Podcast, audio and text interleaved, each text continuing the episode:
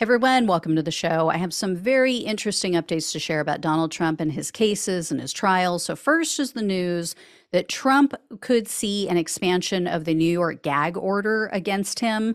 Uh, Judge Arthur Engoron, you guys might remember, he's presiding over Trump's New York fraud trial, and he recently ordered that Trump was not allowed to mention the judge's staff in any way, shape, or form. That was after Trump posted something about a court clerk on his failing social media site. Well, this week, Trump posted a Substack article. He reposted it, and it appears to contain the New York Attorney General's address. The same New York Attorney General who brought the case against him and is prosecuting this case. Also, the same Attorney General who has been receiving violent racist threats since she filed the lawsuits against Trump and his company. So I would imagine the judge is not going to be too happy with him. We'll see. In the meantime, the trial continues and things really went off the rails this week in a couple of ways. Two people testified on Tuesday and into Wednesday. One was Donna Kidder. She's the Trump Organization accountant or an accountant at the company. And she testified that when she was completing a spreadsheet regarding the value of one of Trump's properties, the company CFO at that time, Allen Weisselberg, advised that she value the property as if it had 100% occupancy, even though some of the units were still vacant. Kidder said she did that. She followed his instructions and she had no idea that Trump was going to be using that data to falsify his net worth, you know, to bolster his net worth. She also mentioned something very interesting. You guys may remember Trump was previously sued for his scam Trump University, and he was ordered to pay a $25 million settlement. Well, according to Kidder, Trump took out a loan to cover 12 of the 25 million.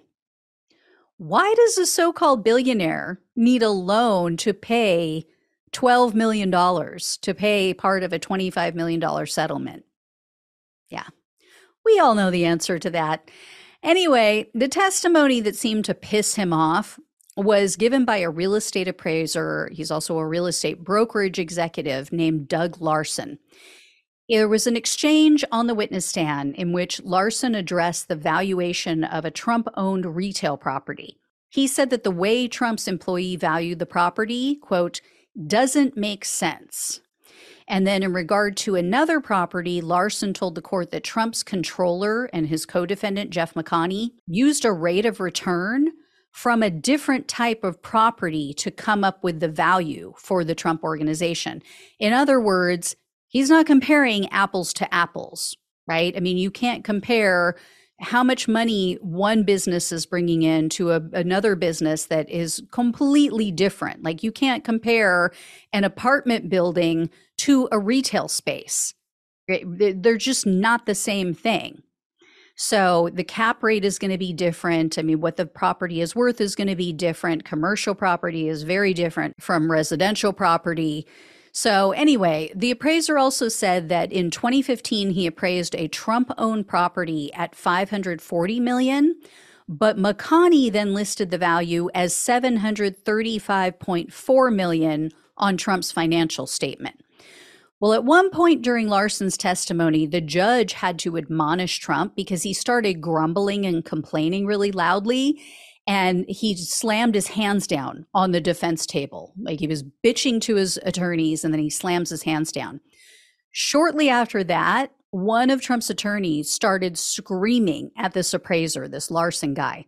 During the cross examination, Trump's attorney, it's a guy named Lazaro Fields. That's a name. That's a guy's name, not a thing, not not a cookie. anyway, he yelled, quote, "You lied yesterday, didn't you?" Apparently, it got really heated with both attorneys from both sides. They were screaming at each other, they were objecting. Trump's attorneys yelled that Larson committed perjury and he needed an attorney. And then the attorney general's office started screaming and accused Trump's team of putting on a show for the media and trying to intimidate the witnesses. So it was bad. So the judge halted the trial. He excused Larson temporarily and he told everyone, quote, let's all calm down.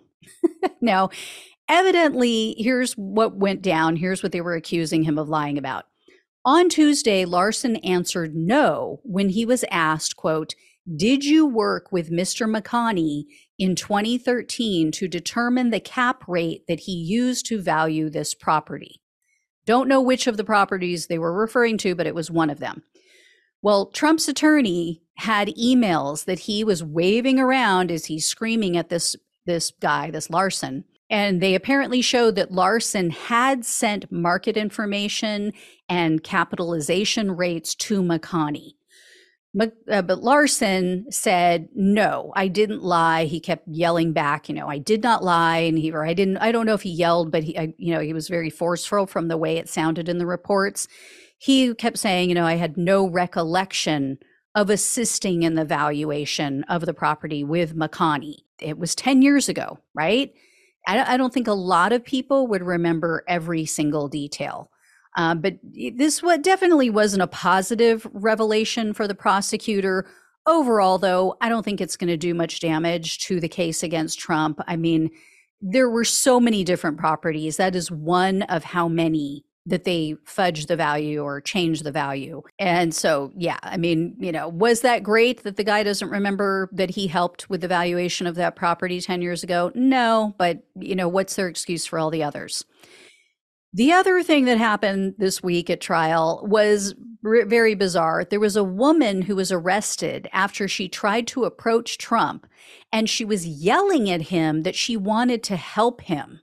He was totally oblivious. He had no idea that any of this was going down.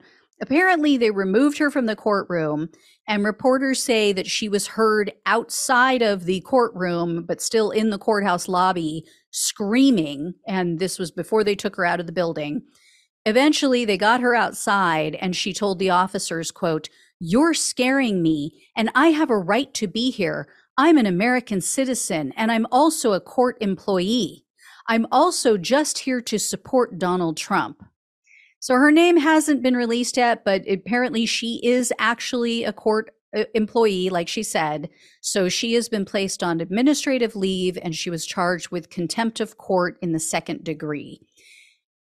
In other Trump news, Trump lost in court again. He had filed a motion asking U.S. District Judge Amit Mehta to indefinitely suspend the civil case against him that was brought by the family and the estate of Officer Brian Sicknick. Trump argued that because this proceeding the, or this trial could overlap with his criminal cases invol- also involving January 6th, it would put him in a difficult position regarding his testimony. He would have to decide whether or not he's going to cite the Fifth Amendment and refuse to testify because you know, in a civil trial, that can be used against you. It can be an adverse inference, is what they call it. That you tell the jury, look, he took the fifth, refused to testify, refused to answer these questions. You can assume that means he's guilty. So, obviously, in a criminal trial, you would want to take the fifth it can't be used against you, but in the civil case, it can. So, anyway, it does put him in a sticky position. But the judge disagreed because the judge said the case is just beginning. It's in its, you know, infant stages. And also the public has an interest in moving this matter forward. All right, I'll let you all know when I hear more. Thank you so much for watching and listening. Please like this video, share it, become a subscriber, become a donor. Love you all. Take care. Talk with you soon.